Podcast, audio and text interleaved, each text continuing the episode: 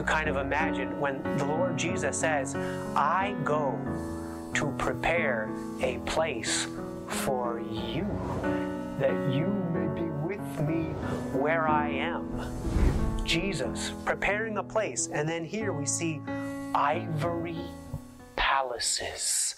You probably were expecting Brother Jim Nisgoda to be with you, but he's come down with uh, his whole household, I believe, actually, has been pretty uh, slammed by some significant illness. He said he was just sitting still and sweating bullets. So pray for our brother Jim. We'll do that in just a moment because him and his whole household are debilitated and detained from being here because of sickness. So we could remember them in prayer. And uh, he called me, I guess, on Thursday. So he started feeling this on Thursday and it's Saturday, and he's still like down or last, yesterday on Saturday, he was he was still saying that he felt very ill. So this is multiple days of sickness for our brother. So, but I'm glad I got to be here and step in and be the little substitute guy. I hope you guys uh, will be blessed and that the province of God in having me here instead of Jim will prove to be something timely and profitable and good for the building up of the church here. If you've got your Bibles, please open to Psalm 45. That's where we're going to be looking at this morning. And before, well, let me read the psalm and then we will pray. I picked that last song, The Sands of Time Are Sinking. I didn't even realize it was a. I picked that last song, The Sands of Time Are Sinking, because it folds in so nicely to what we're going to be talking about this morning. A lot of the verses just weave in very, very beautifully and nicely. So, Psalm 45, we'll read that together and then pray. Psalm 45 to the choir master according to Lilies, a maskil of the sons of Korah, a love song. Verse 1 My heart overflows with a pleasing theme. I address my verses to the king. My tongue is like the pen of a ready scribe. You are the most handsome of the sons of men. Grace is poured upon your lips. Therefore, God has blessed you forever. Gird your sword on your thigh, O mighty one, in your splendor and majesty in your majesty, ride out victoriously for the cause of truth and meekness and righteousness. Let your right hand teach you awesome deeds. Verse 5 Your arrows are sharp in the heart of the king's enemies. The peoples fall under you. Your throne, O God, is forever and ever the scepter of your kingdom is a scepter of uprightness. You have loved righteousness and hated wickedness. Therefore, God, your God, has anointed you with the oil of gladness beyond your companions. Your robes are all fragrant with myrrh and aloes and cassia. From ivory palaces, stringed instruments make you glad. Daughters of kings are among your ladies of honor. At your right hand stands the queen in gold of Ophir. Hear, O daughter, and consider, and incline your ear. Forget your people and your father's house and the king will desire your beauty. Since he is your Lord, bow to him. The people of Tyre will seek your favor with gifts, the riches of the people. All glorious is the princess in her chamber, with robes interwoven with gold. In many colored robes she is led to the king, with her virgin companions following behind her. With joy and gladness they are led along as they enter the palace of the king. In place of your fathers shall be your sons. You will make them princes in all the earth. I will cause your name to be remembered in all generations. Therefore, nations will praise you forever and ever. Amen. That's the word of the Lord from Psalm 45. Let's pray.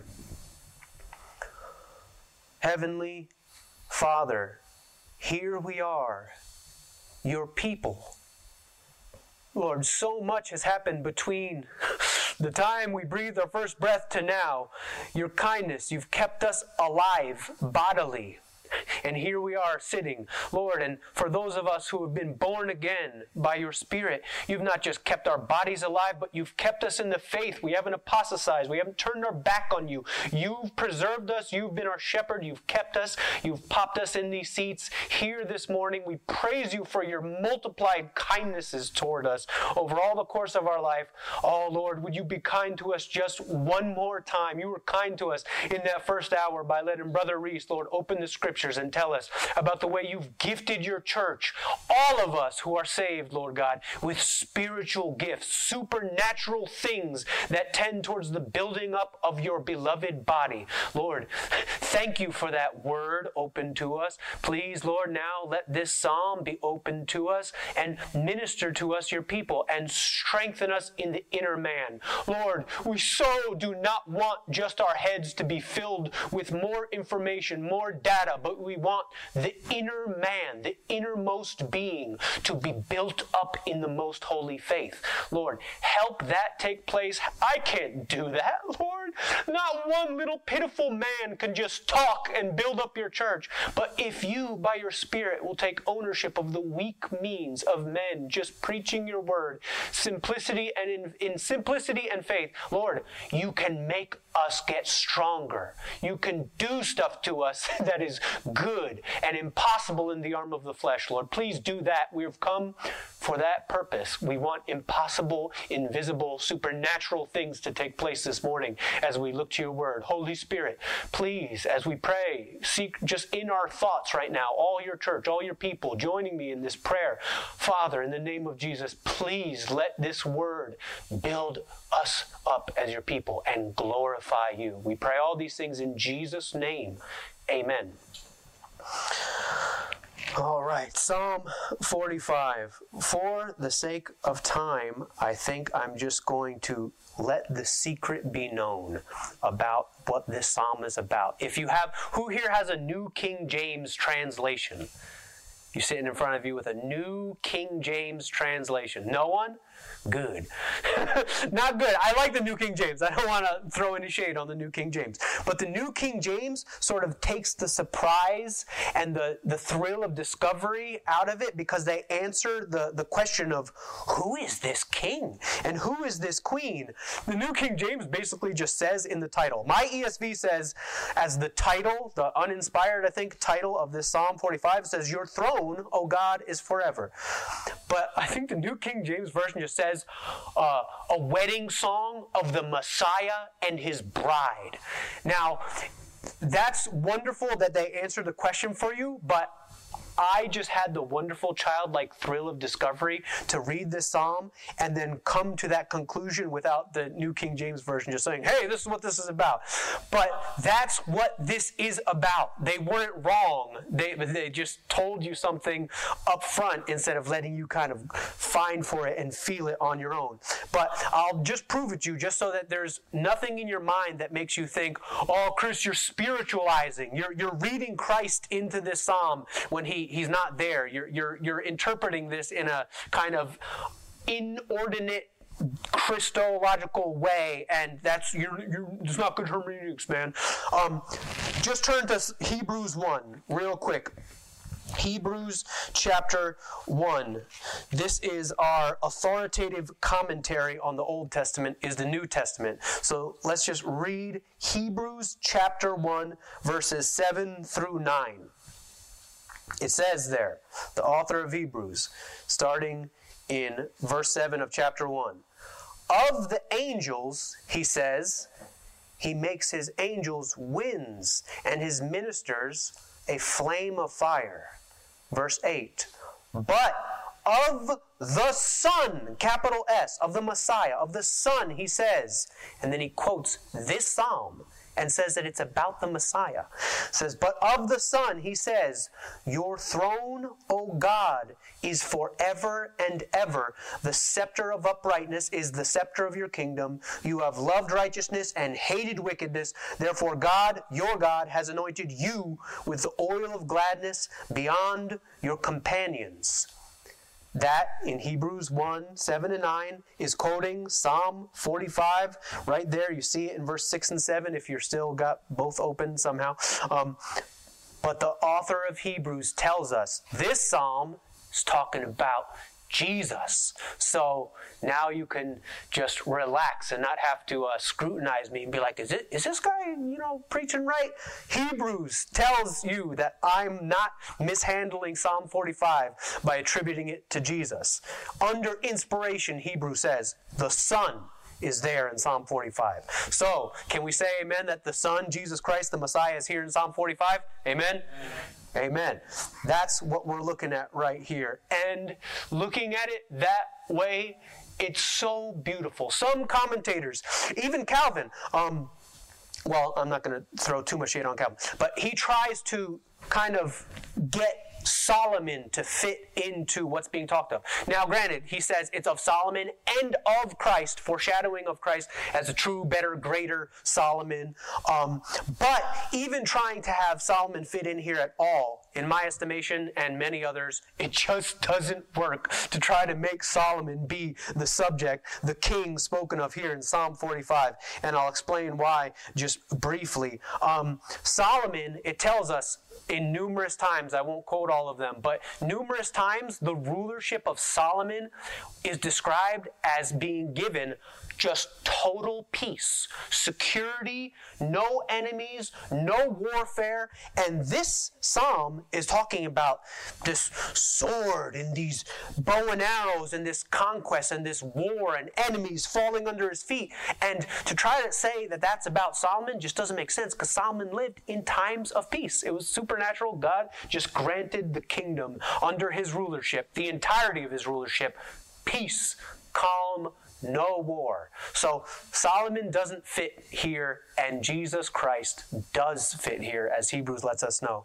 And I think that the author, the sons of Korah, uh, whether or not it's written by a specific son of Korah, I, have heard the sons of Korah as referring to almost like a worship guild.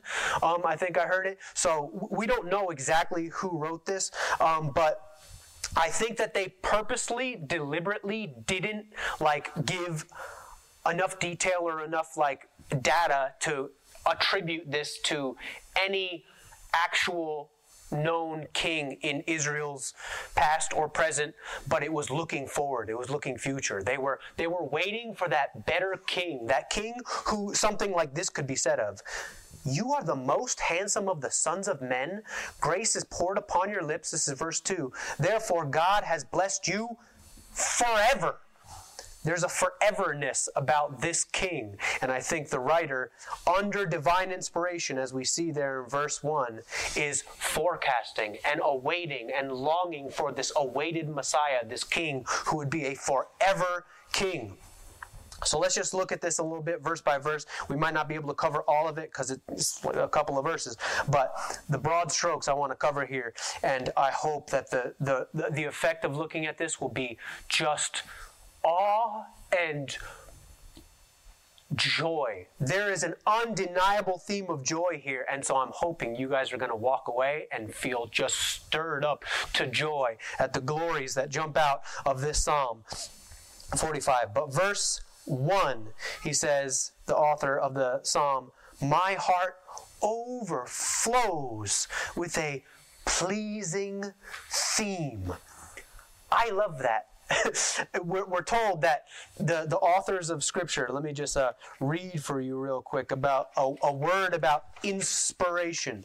1 Peter 1.21 says, For no prophecy was ever produced by the will of man, but men spoke from God as they were carried along by the Spirit. So that's what's happening here. And he's basically saying it right up front. He says, My heart's overflowing with a pleasing theme. I address my verses to the king, my tongue. It's like the pen of a ready scribe. He's not just having, he's not wrestling with, oh, what should I write about today? He's under inspiration. He's being carried along by the Holy Spirit, and it's just gushing out of him. I think of that verse in John 7 where it says, Whoever believes in me, as the scripture said, out of his heart will flow rivers of living water. You have that imagery of just overflowing.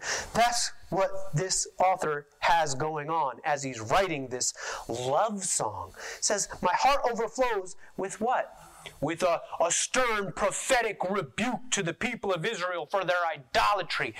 That happens a lot so much of the Old Testament, we read through it, and even the New Testament, it's corrective, it's rebuke, it's a little bit trembling, it's a little bit scary. It's like, wow, this God is holy and he has such a high standard. But here, under inspiration, the Holy Spirit inspires the human author to write something that has a pleasing theme, and it's a love song about the Messiah. I don't know how that strikes you, but it, it reminds me of how Jesus shows up on the scene. He's the Messiah. And w- one of his first wonders he performs is he just makes water into wine. Good, alcoholic, celebratory wine. Some people try to say, oh, he's just making grape juice because Jesus could not possibly want people to drink wine. He made good wine, where they're like, usually you save this stuff for they were they they noticed this is good wine. That was one of his first miraculous signs. And what does that tell me? That tells me pastor tim often i'm indebted to him for this observation that the lord jesus god concerned with the things that pertain to our joy.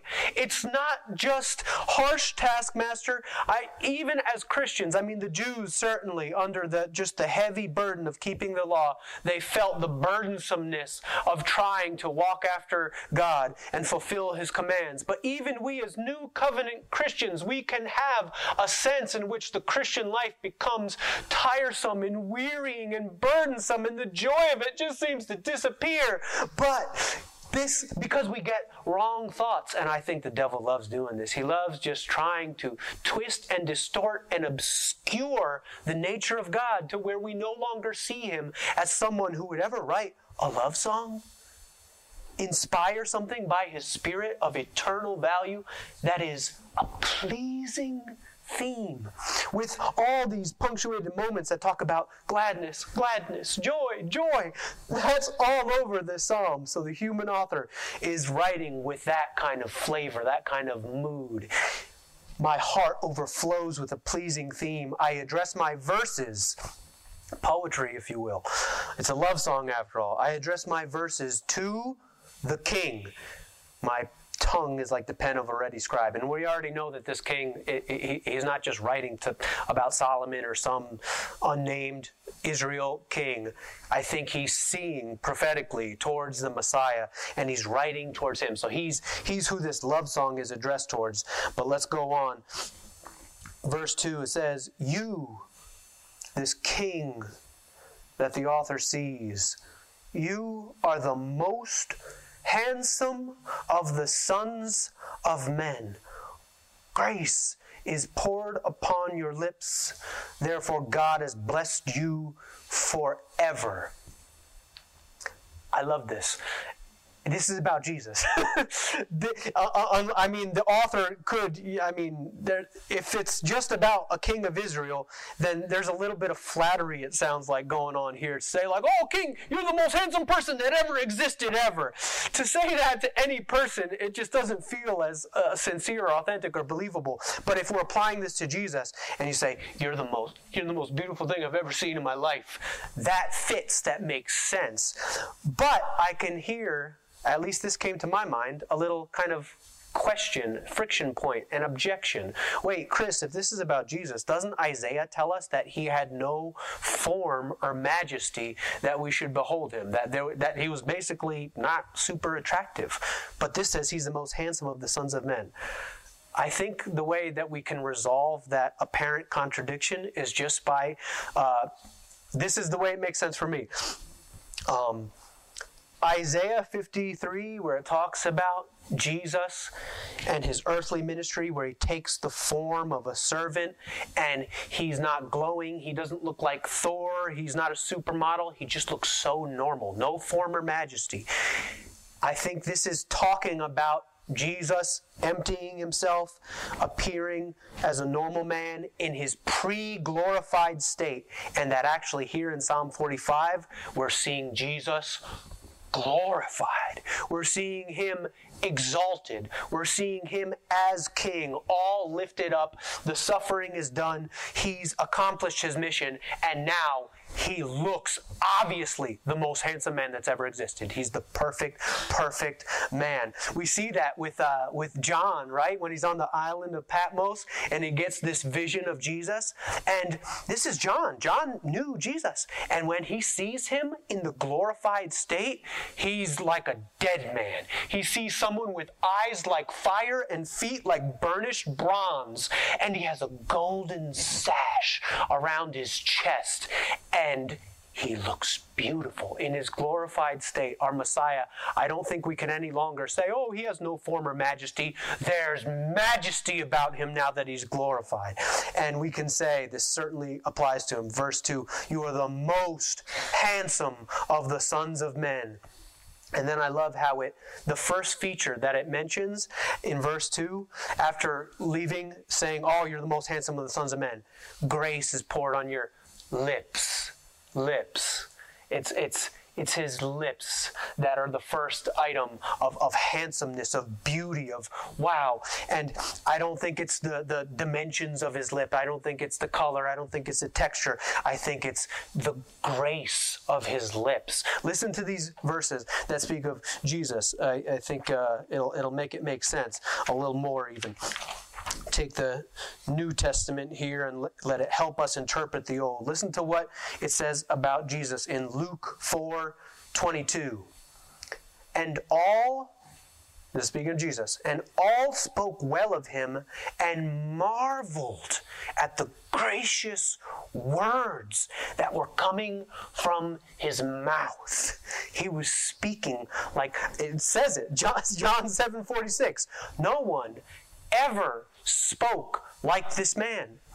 And then John 6 68, Lord, to whom shall we go? You have the word of eternal life. Going back to Psalm 45, verse 2 grace is poured on your lips. He's talking like no one's ever talked, and it's beautiful. It's gracious. It's it's magnetic. for some. Others are furious at him.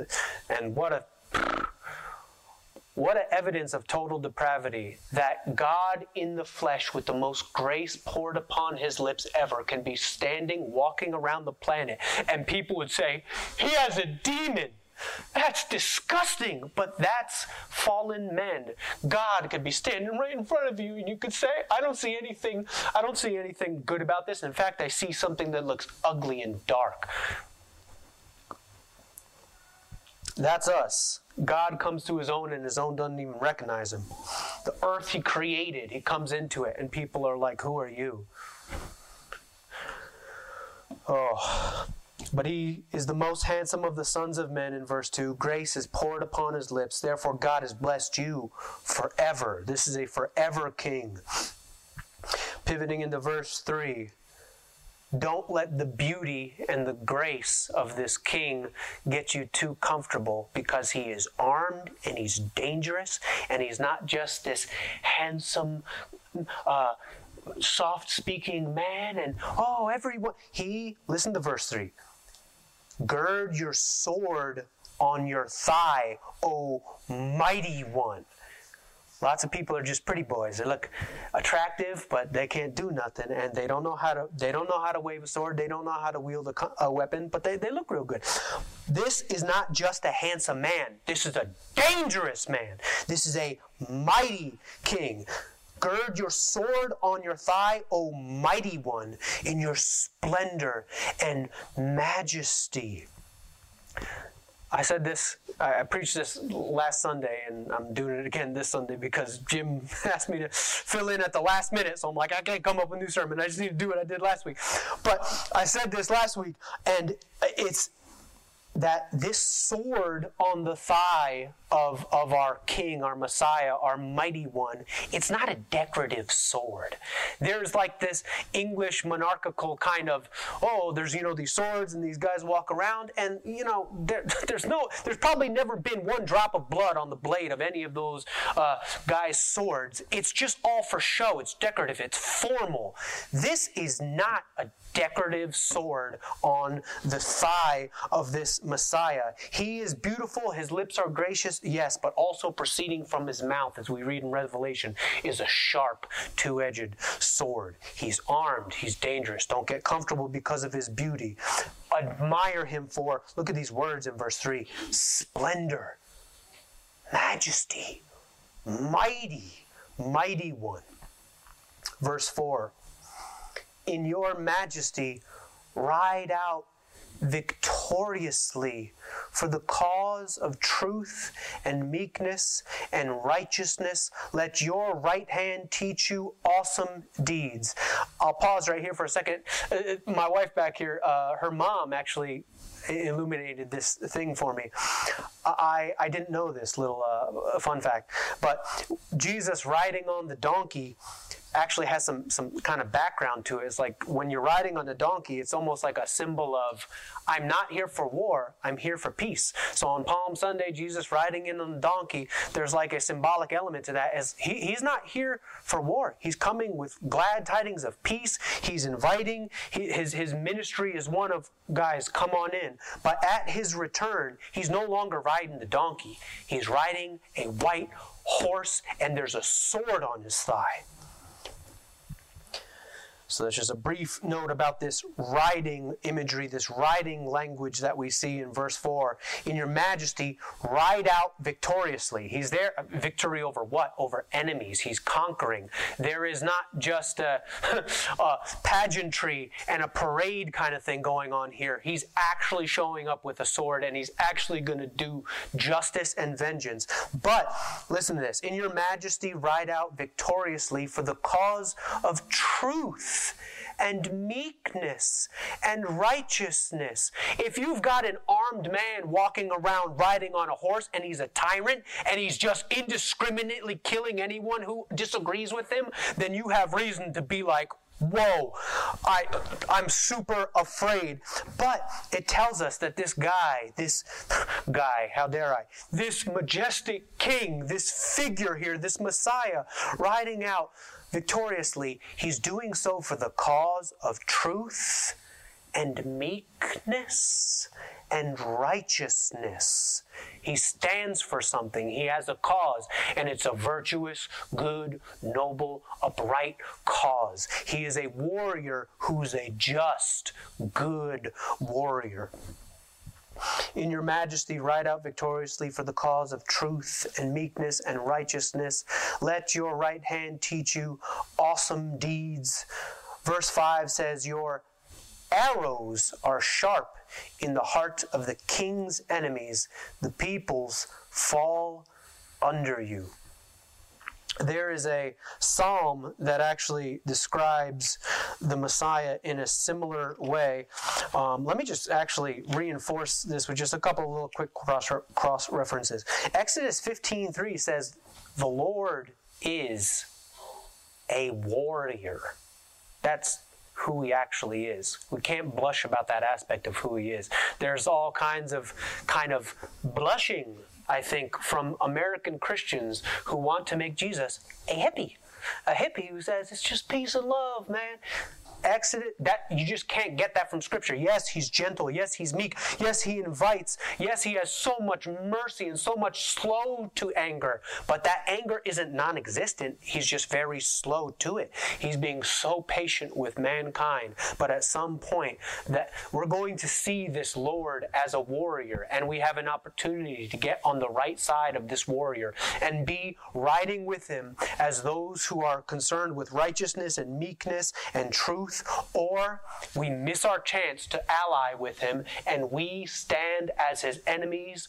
And this warrior is one all the kings of the earth can assemble all their chariots and horses and uh, fighter jets and whatever you want to say.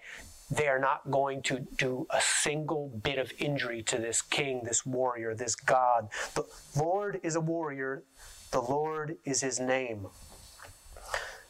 He's a little bit scary but it's a good i mean the fear of the lord is the beginning of wisdom. It does us good to reflect on this aspect of who he is.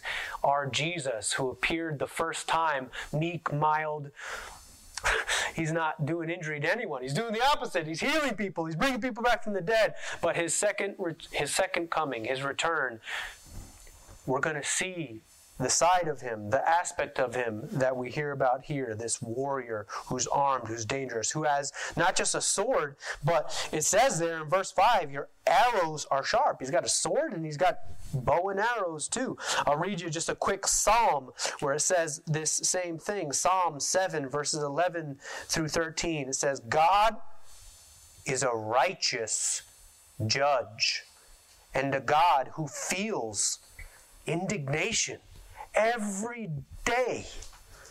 If a man does not repent, God will whet his sword. He has bent and readied his bow. He is prepared for him, the unrepentant man, he is prepared for him his deadly weapons, making his arrows fiery shafts. Our God I don't think of him often this way, but Psalm 45 shows our God as a archer and his aim is impeccable. If you are unrepentant, you will be pierced through by one of these arrows and you will not recover. Your arrows are sharp, verse 5, in the heart of the king's enemies, the peoples fall under you. So we're getting this very kind of balanced view of God. I mean, as absolutely beautiful, grace on his lips, but mighty and vengeful and an executor of justice. He's no joke. He's no one to be trifled with. The New Testament says, consider both the kindness and the severity of our God. Our psalm is doing that. We're seeing kindness, beauty, and we're seeing severity towards those that are his enemies. But let's pivot into verse 6. It says, Your throne, O God, is forever and ever. The scepter of your kingdom is a scepter of uprightness. You have loved righteousness and hated wickedness. Therefore, God, your God, has anointed you with the oil of gladness beyond your companions. I don't know. Doesn't that strike you as like a little bit?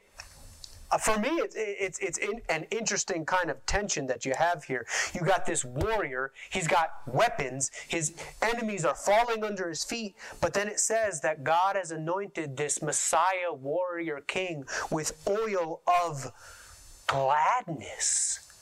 He's a happy warrior. There's a gladness about him as he's doing this conquest, this, this thing. And I think we'll see why more and more as this develops. But this is very notable to me. Verse 7 he's been anointed with the oil of gladness. Let me read you real quick. You could turn there if you want. You don't have to, but I'll, yeah, let me just read it for you. Zephaniah 3 17. This, uh, this hits on the same theme right here. Listen to Zephaniah 3:17. The Lord, your God, is in your midst, a mighty one who will save. The NASB says a victorious warrior. A mighty one who will save, or a victorious warrior, he will rejoice over you with gladness. He will quiet you by his love. He will exult over you with loud singing. you've got this Messiah who's mighty, who's a warrior, who's doing vengeance, and at the same time, there's a sense in which he's glad and he's singing. Do we think about God this way? I didn't until I'm looking at Psalm 45 and just seeing these things leap out and applying them to the Messiah, as the author of Hebrews does in chapter 1, and just seeing Jesus in this different way, and it's glorious. I love it. but he's the warrior and he's a happy warrior. I oh, I, I do believe that the devil is so after making you see imbalance in the character and the nature of God. You either see him as just all warrior and he's angry all the time and he's just disappointed with you all the time, or he's just all singing and you could do no wrong and universalism and everyone's going to heaven. You gotta see the balance of it's not one or the other. It's actually both. He's the singing one and the beautiful one, and he's the warring one and the just one and the upright one and the majestic, all splendor, all these words, such high language. He's overflowing with all these words. I, I love the language of this psalm. But anointed with the oil of gladness beyond your companions. I love that. We see this, I imagine just this big company of the, all the host of heaven, the angels and the, the saints and uh, the, the, the, the whole company of the redeemed ones that are with this riding Messiah. And no one's happier than Jesus. It says above all your companions. Uh, I, we just don't think about. I don't think I have necessarily always imagined Jesus Christ the Messiah as being. There's no one happier than him. If I'm honest, I tend more to think of God as the the angry type because that that just seems natural right? It's like i'm a sinner i'm a wretch i'm messed up. It, it just makes sense for him to be disappointed with me all the time and angry with me and oh you know i just love you in spite of you. And oh you're so lucky that i've covered you and bailed you out but oh i just want to smush you. If i'm honest i am often tempted to have thoughts about god that are not actually in harmony with how god looks at me in this Zephaniah 3 light, rejoicing over me with singing? Rejoicing over you if you're a born again Christian and He's bought you by His blood. Can you believe that the Lord Jesus could rejoice about you and sing over you and delight in you? That doesn't come as it's easier for us to say and to think a supernatural revealing for the, to actually believe Lord, you love me. You love me in spite of me. You and when you do sense that and feel that and it hits home in your heart, it's so wonderful and affirming that you're no longer under that arrow tip. You're no longer under that blade tip of his justice and vengeance, but you're in the hand of his acceptance. He actually does love you. I know it sounds like Sunday school kids stuff, but the th- you have to war for believing throughout your pilgrimage that Jesus actually does love you if you're his.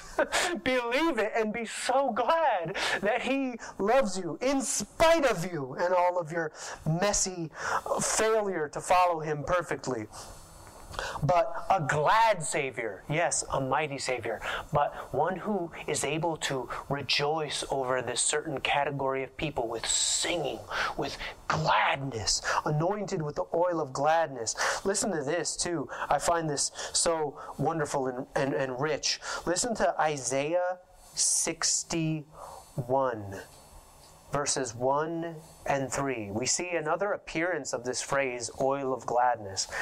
And, and this time it's just applied a little bit differently. Listen to this. The Spirit of the Lord God is upon me. We know Jesus took this and quoted this in the synagogue. He said, The Spirit of the Lord God is upon me because the Lord has anointed me to bring good news to the poor. Then go on a little bit. To grant to those who mourn in Zion, to give them a beautiful headdress instead of ashes the oil of gladness instead of mourning, the garment of praise instead of a faint spirit. If we're, do, you see what's going on there? You've got the anointed one going to his people and pouring on them this same, sharing with them, if you will, this oil of gladness, so that he is glad over them and they are glad over him. And the application point here is just a reminder of, oh, Christian, be glad when you actually meditate upon what's true about you. I know that in the domain of the mind and spiritual warfare, fiery darts fly at us and try to destabilize us and make us doubt this very thing that we are approaching an absolutely glorious future and it's guaranteed. The Lord has guaranteed the perseverance of his saints. I'm not trying to make you just sit back and be passive and say, okay, well, if I'm going to persevere to the end, then Lord, I could just kind of sit back and take it easy. I don't want you to take that, but I do want to affirm you and comfort you with your future because of Christ is secure and it's glorious and it ought to produce a gladness, an oil of gladness. Do we walk around like that? Are we characterized by that? Are Christians walking around with a continued inappropriate mourning and a faint spirit and ashes? Isaiah 61, I'm drawing from that Im- imagery. He's saying, I'm going to give you this instead of this. I'm going to give you a beautiful headdress instead of ashes, the oil of gladness instead of mourning, the garment of praise instead of a faint spirit. Are you under just a chronic sense of faint spiritedness, perhaps? I would just bring your attention to what the Lord has as this love song to his beloved bride. So let's just keep going on here. How we doing with time? Okay. Go on to verse we just went through verse 7. Therefore, God your God has anointed you, Jesus the Messiah, with the oil of gladness beyond your companions. And then we see in Isaiah 61 that this Messiah, this anointed one, is giving this gladness to those he's redeemed, to his people. We should be a glad people in light of what Christ has done for us. And verse 8, just listen to this language. Listen to what goes on with the author. It's poetry, it's a love song your robes, the robes of the Messiah, your robes are all fragrant with myrrh and aloes and cassia. From ivory palaces, stringed instruments make you glad. There's a mood here. It's gladness. And listen to how the author is just marshaling the senses. He's appealing to the senses. He's saying, guys, just smell the scene. He's wearing robes, and he's not just sweaty and disgusting and covered in blood and dirt and grime from the battle of his uh, war conquest and his campaign. He's wearing these robes, and he smells wonderful. Now, I don't know what aloes and cassia and all this stuff smells like, but the king's robes, I can assure you, they smell wonderful. and the psalmist is sitting here just almost bringing your senses and your imagination into the scene and just saying, Do you smell this king? Do you smell this Messiah? Do you see the robes that he's wearing? They smell wonderful. They're all fragrant with myrrh and aloes and cassia. And then he, so he appeals to the, the sense of smell, and then he's talking about there's a sound of music. And the Messiah himself has been made glad by the sound of stringed music. It doesn't even tell us just harps or just violins, it's just stringed instruments. There's all kinds of different instruments, I suspect, in this heavenly environment this day, this celebratory occasion.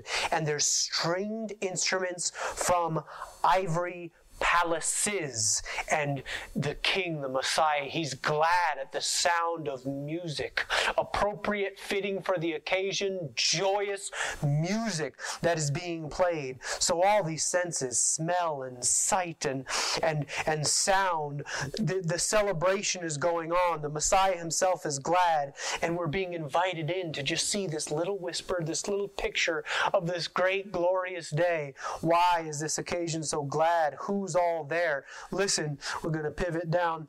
Oh, well, first, let me just, I mean, I like how this sort of gives an extra sense of visual, extra sense of imagery, more detail to kind of imagine when the Lord Jesus says, I go to prepare a place for you, that you may be with me where I am. Jesus preparing a place. And then here we see ivory palaces, plural, music, robes. Jesus was not just talking strictly poetically there. They're real places. They're prepared for a certain people. And some of you guys are those people. I feel like, oh Lord, help us actually see it and believe it that this stuff is real, that this stuff awaits us as the redeemed ones. That's verse 8 ivory palaces, stringed instruments.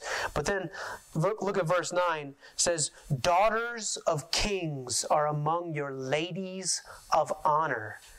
At your right hand stands the queen in gold of Ophir.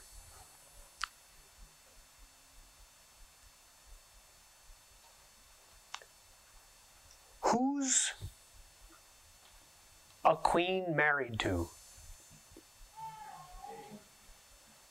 Who's the bride of Christ? I don't know why I've never seen this. I've read this psalm a number of times as a Christian. I've never thought of even the phrase of the church being the king's queen. It's just a little different flavor, a little different imagery. You hear the bride of Christ. The church is the bride of Christ. I'm familiar with that. I think about that. But to read this and just ask the simple question, who is this queen? I'm reading this fresh uh, a couple weeks back, and I don't know what I'm getting myself into. I'm just reading a psalm. And then I come across this queen. I'm like, wait, who's this? And then it hits me, oh my goodness, this is the church. This is me, the queen. Such an exalted state, such an honorable state, such a noble state that God would take the slave girl. I, I just, we were slaves to sin. We were so filthy, so contaminated, so dirty, so messed up, so defiled by the things that we've done and the things that we've thought and the things that we've said. And then Jesus Christ the Messiah enters in and provides cleansing and provides robes and, and fills us with the Spirit and gives us a new nature. And now, instead of being this slave girl destined for destruction and prison and the due penalty for our sin, we're exalted to this place where we're in the company of the most beautiful king that ever was, and we're his queen. I don't know how to talk about it without getting lit up with some sense of emotion because I believe it. Do you believe it? Do you believe that you're his queen? That you are, even men here, just deal with the imagery. You are his queen. You are with him. You're the one he loves and puts, look at this, at his right hand. At your right hand stands the queen in gold of Ophir. You might remember a psalm that says something about the right hand. What does it say are at the right hand of God? Who, who? Say it again. Psalm 16:11 In your presence there is fullness of joy at your right hand. Right hand are pleasures forevermore. The joy and the pleasure of the bride of Christ. Guys, just picture this with me for a second. Picture you've got yourself a friend. She's a lady. And she's not like the most beautiful lady, but this rich, powerful man has made an absolute promise to her. He's put an engagement ring on her finger and says, I choose you. We're getting married. I here's my pledge. You know that I'm good on this. I'm coming for you. You I'm going to marry you. And this woman, just little simple woman who, who grows in beauty over time. The church, we don't always look so beautiful, uh, but we are growing in beauty as we are sanctified. But imagine this woman engaged to an extremely rich, extremely powerful, good, kind, merciful, kingly type of man, and she walks around miserable or just a little bit dull, a little bit and, and people are passing by like, wait, aren't you engaged to that, that, that rich, super handsome man? She's like, yeah, I guess. I don't know if you'll make good on it. That would be an inappropriate way to live if that was true about that woman. And for the church, how much more so is it true that it's not appropriate? I get it. There are seasons. I mean, Jesus says, through many tribulations, you will have sorrow, but your sorrow will be turned to joy. And how can you read something like this and believe it's true and not have some sense of, oh, Lord, Thank you for that love letter that tells me about my future, that shows me what it's going to look like. I get to be at your right hand where there are pleasures and joy, and I'm there as your queen. Know, I almost, it sounds like too good to be true. We feel like that Shulamite woman from Song of Psalms where she's saying to the king, she says, don't look at me. I've been in the fields. I'm all sunburned. i have been out here keeping the vineyards of others, and I haven't even kept my own vineyard. Don't look on me. I'm, I'm, I'm dark. I'm, I'm sunburned. And the king looks at her and he's like, You're beautiful. he affirms her, he loves her. It comes so naturally to us to say, Why do you want to have anything to do with me? I'm so messed up. that we need help to actually believe that God's love is as rich and abundant and overflowing for people like us. We need the Spirit's help. I'm not going to be able to do it for you, but I pray that the Holy Spirit would just through this little psalm reflect, not little psalm, this little sermon on this psalm. I can't possibly do this psalm justice with just a little bit of time. But guys, please believe it. Please, if, if joy is lacking in the Christian walk for you, go to God and say, Lord, would you please give me some token, some whiff of this fragrance of your robes, some little token of your love towards me that just lets my pilgrimage, though it be through many snares and toils and tribulations, that I could walk with this pilgrimage and just pull out this love letter and smell it and say, oh, it's all worth it. It's all completely worth it. Oh, I'm going somewhere where all the tears are going to be gone, and the fragrance is going to be wonderful, and the music is going to be wonderful, and the king, I'm going to be with him. It's, it's such good news. I hope you believe it. I hope you're catching it. I hope the Spirit's ministering to you in some way that makes you feel like I do believe this stuff. So that's verse 8. Oh, I'm not going to have time, but verse 10 says, Hear, O daughter, and consider and incline your ear. Forget your people and your father's house, and the king will desire your beauty. Since he is your Lord, bow to him. Forget your people, forget your father's household. Don't let any earthly relationship make you say, I'm too busy, I can't come to the wedding banquet.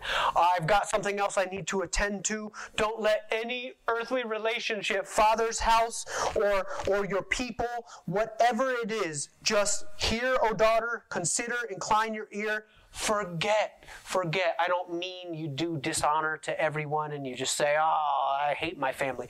It's in comparison to this king, your primary allegiance is towards him.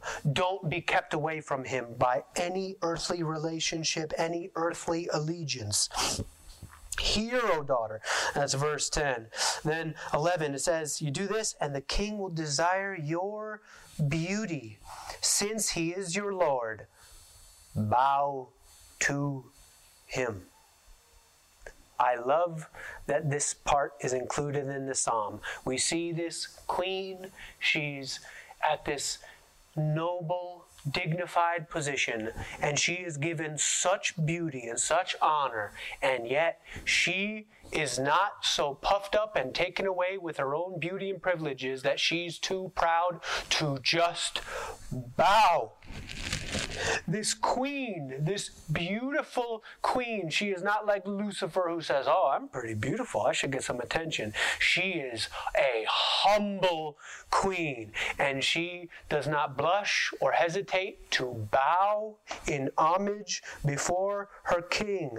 This is not a compulsory, fearful, trembling bow, like, Oh, please don't cast me out of your kingdom.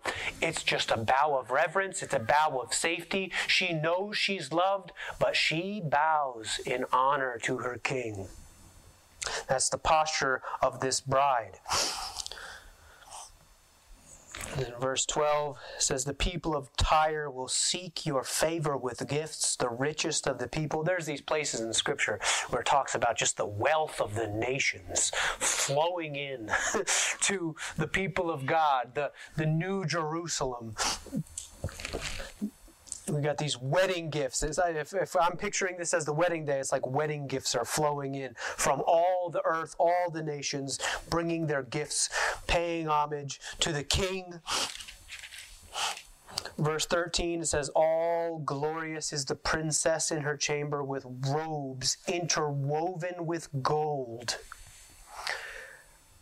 In many colored robes, she is led to the king with her virgin companions following behind her. We've got this wedding party, multiple women. They're following through and they're not like, oh, I'm sweating my makeup. Oh, this dress is so uncomfortable. I know if you've ever been in a wedding, women, you know. Like sometimes you're not always in the most celebratory, lighthearted mood because these earthly weddings are a shadow of the celestial, cosmic, beautiful wedding that will have none of those little. Uh, blunders and blemishes on the occasion. But you see this princess in her chamber with robes interwoven with gold.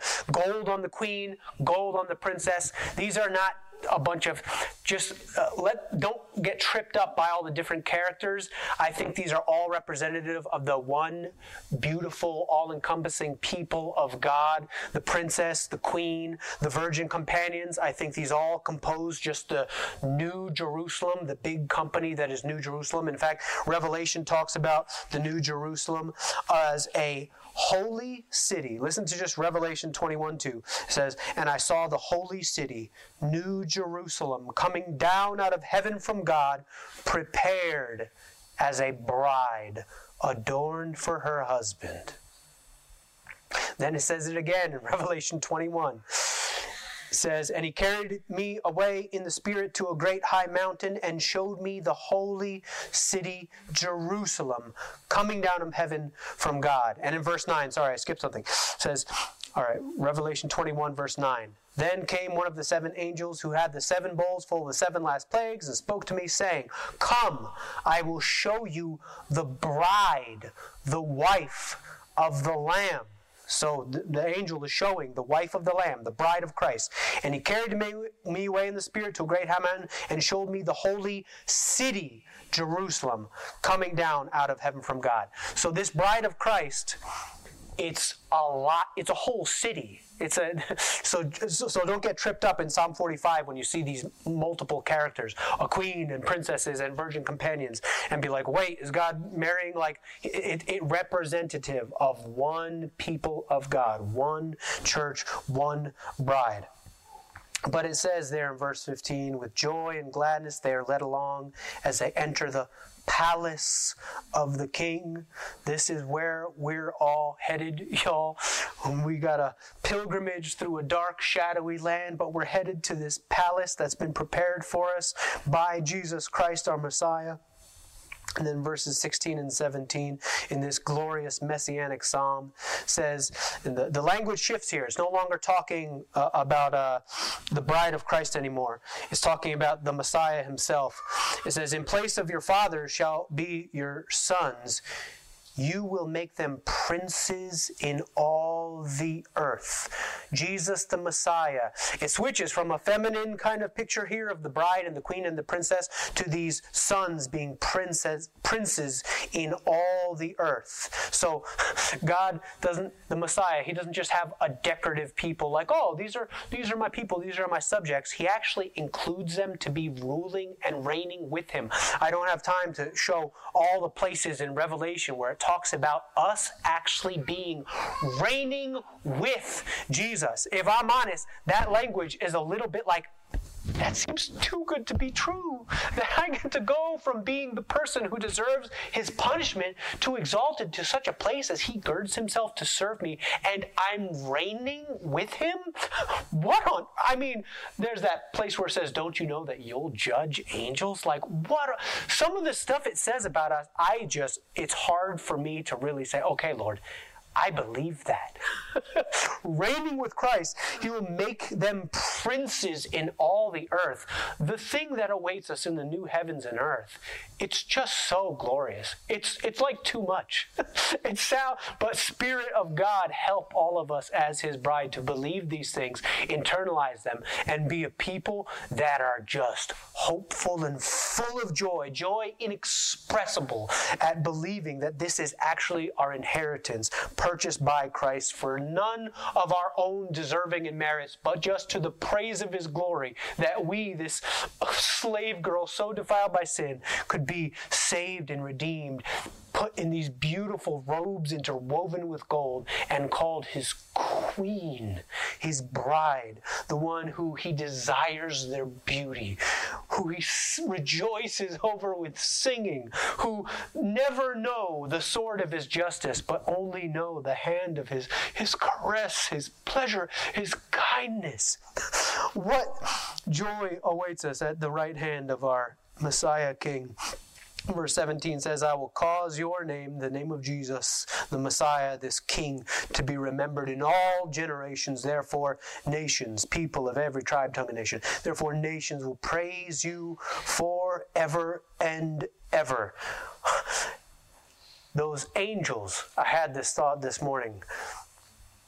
The angels in Isaiah 6, the angels in Revelation, they're, they're, they're creatures that know nothing of sin they're pure and perfect and holy.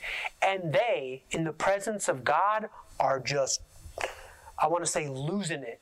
I mean, angels have no sense of impropriety. They're perfect. But I mean, they're reacting in a profound way to the glory of God.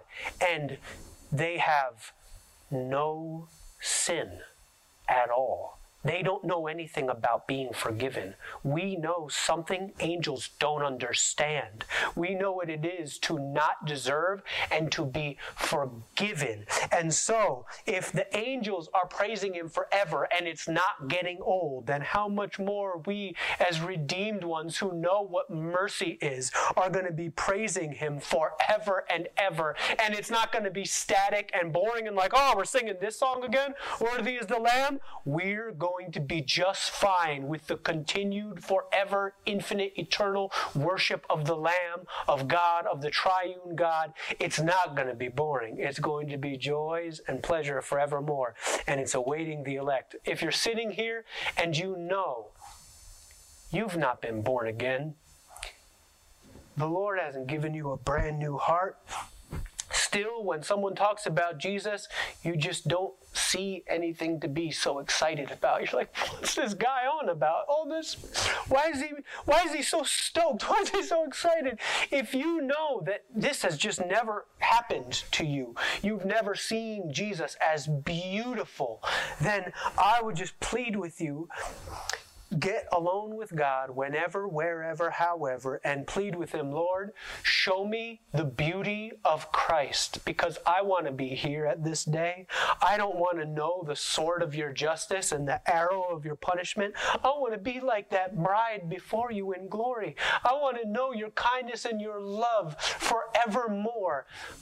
Don't miss out on this glorious celebratory day that is real, that is celestial, that is eternal, and that's waiting in the blink of an eye. Before you know it, you're going to be old, you're going to be off the face of this earth, and it is appointed man once to die and then judgment, where we all have to give an account for the things done in the body, whether good or evil on Judgment Day, how can any sinful person ever have hope of being safe in front of such a holy, blazing, pure, transcendent, righteous God unless by way of Him paying off our sins, cleansing away our defilement, and giving us something undeserved, giving us salvation by grace, not by anything works based that we've done, but by what He's done for us. That is what we're going to celebrate and remember in the partaking of the elements.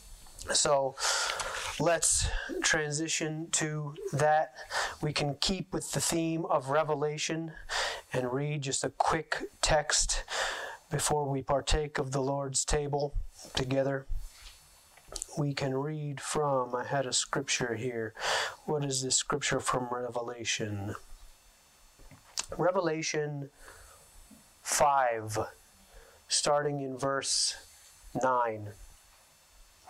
It says, And they sang a new song, saying, Worthy are you to take the scroll and to open its seals, for you were slain, and by your blood you ransomed people for God from every tribe and language and people and nation, and you have made them a kingdom and priests to our God, and they shall reign on the earth.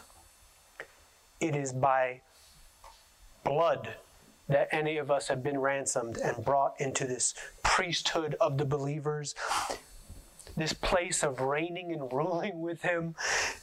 It is by blood, not our own, the blood of another, the blood of a perfect one, the blood of the Messiah that we remember. He didn't come down as a phantom, He didn't come down as a spirit. He's not an apparition. He was real flesh, real blood, really, truly sinless and pure. On our behalf, he led the perfect life that we could never, ever live. No man ever did it. You heard Reese just go through judges and the kings and the failures and the failures. Did that do it? Did that do it? Finally, this Messiah came in the flesh and he did what no man, what Adam failed to do, what Moses couldn't do, what no prophet before could do.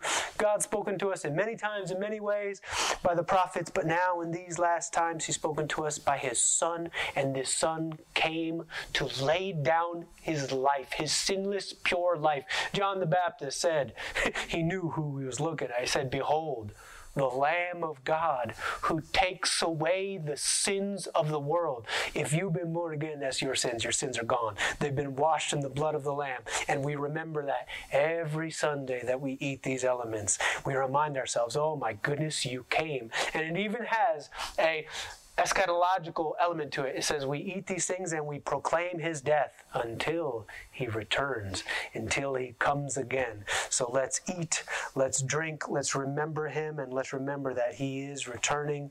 And oh, what a day it will be. Let's pray before we partake of these elements. Well, actually, I will invite you to get them and then we'll pray. Is that juice? Yeah, juice.